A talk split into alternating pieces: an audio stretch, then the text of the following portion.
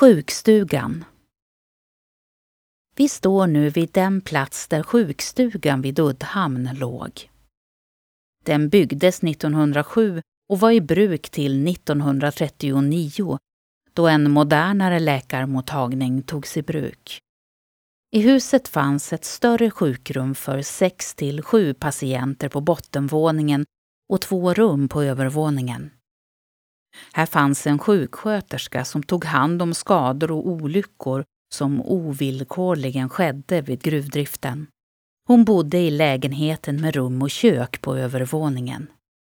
Någon gång per månad hade hon hjälp av en ditrest doktor. Arbetet i gruvan var väldigt krävande som vi förstått och det var lätt att slinta i den grovhuggna miljön. Man kunde också göra sig ordentligt illa vid ner och uppfart från dagbrotten. Såren var svårläkta i den smutsiga och fuktiga miljön. Vid 40 års ålder var man ofta slut i ryggen, krum i benen och hörde och såg illa som en följd av det hårda arbetet. Man kunde då få en lättare tjänst ovan mark, men med betydligt sämre anställningsvillkor och urusel lön därtill, trots att man fortfarande hade samma försörjningsansvar för fru och barn. Ett husapotek fanns i varje familj. Många salvor bereddes under den här tiden som universalmedel, till exempel kärsalva och örtsalvor av olika slag. Tandverk togs om hand med diverse kalkpastor. Eller så tog man tag i en tång och drog ut det onda. En sup eller fler tog som bedövning. Botemedlen mot det onda var lika många som krämporna. Barnmorskan kom från Singö med båt.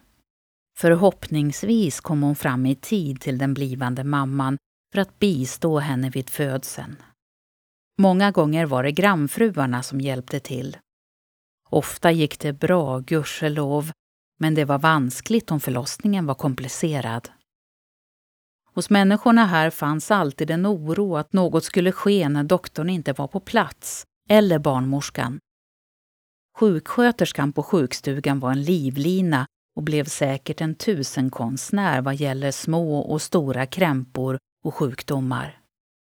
Sjukstugan hade också inneliggande patienter, till exempel vid den epidemi som härjade här 1915.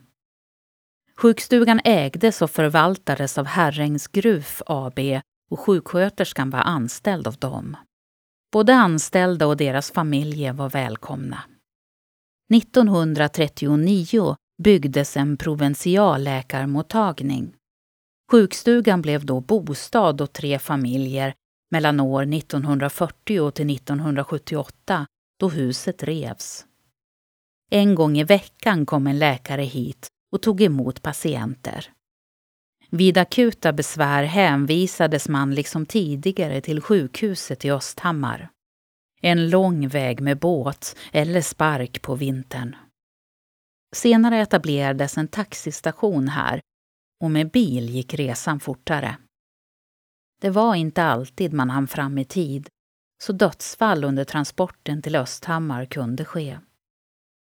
Precis som läraren ofta bodde på övervåningen i skolbyggnaden så var det vanligt att även sköterskan bodde ovanför mottagningen.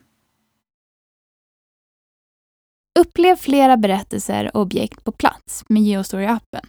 I appen kan du också tävla om att bli väktare och beskyddare för dessa. Finns där appar finns. Har du förslag på intressanta och bra berättelser som du tycker borde finnas i Geostory? Gå då in på geostory.se, välj bidra under meny och klicka sedan på förslag på Geostory. Vill du även hjälpa till och sponsra redan inlämnade historier kan du välja insamling och sen sponsra med det du vill och kan. Vill ditt företag höras här? Kontakta då oss gärna på info.geostory.se för att vara med och sponsra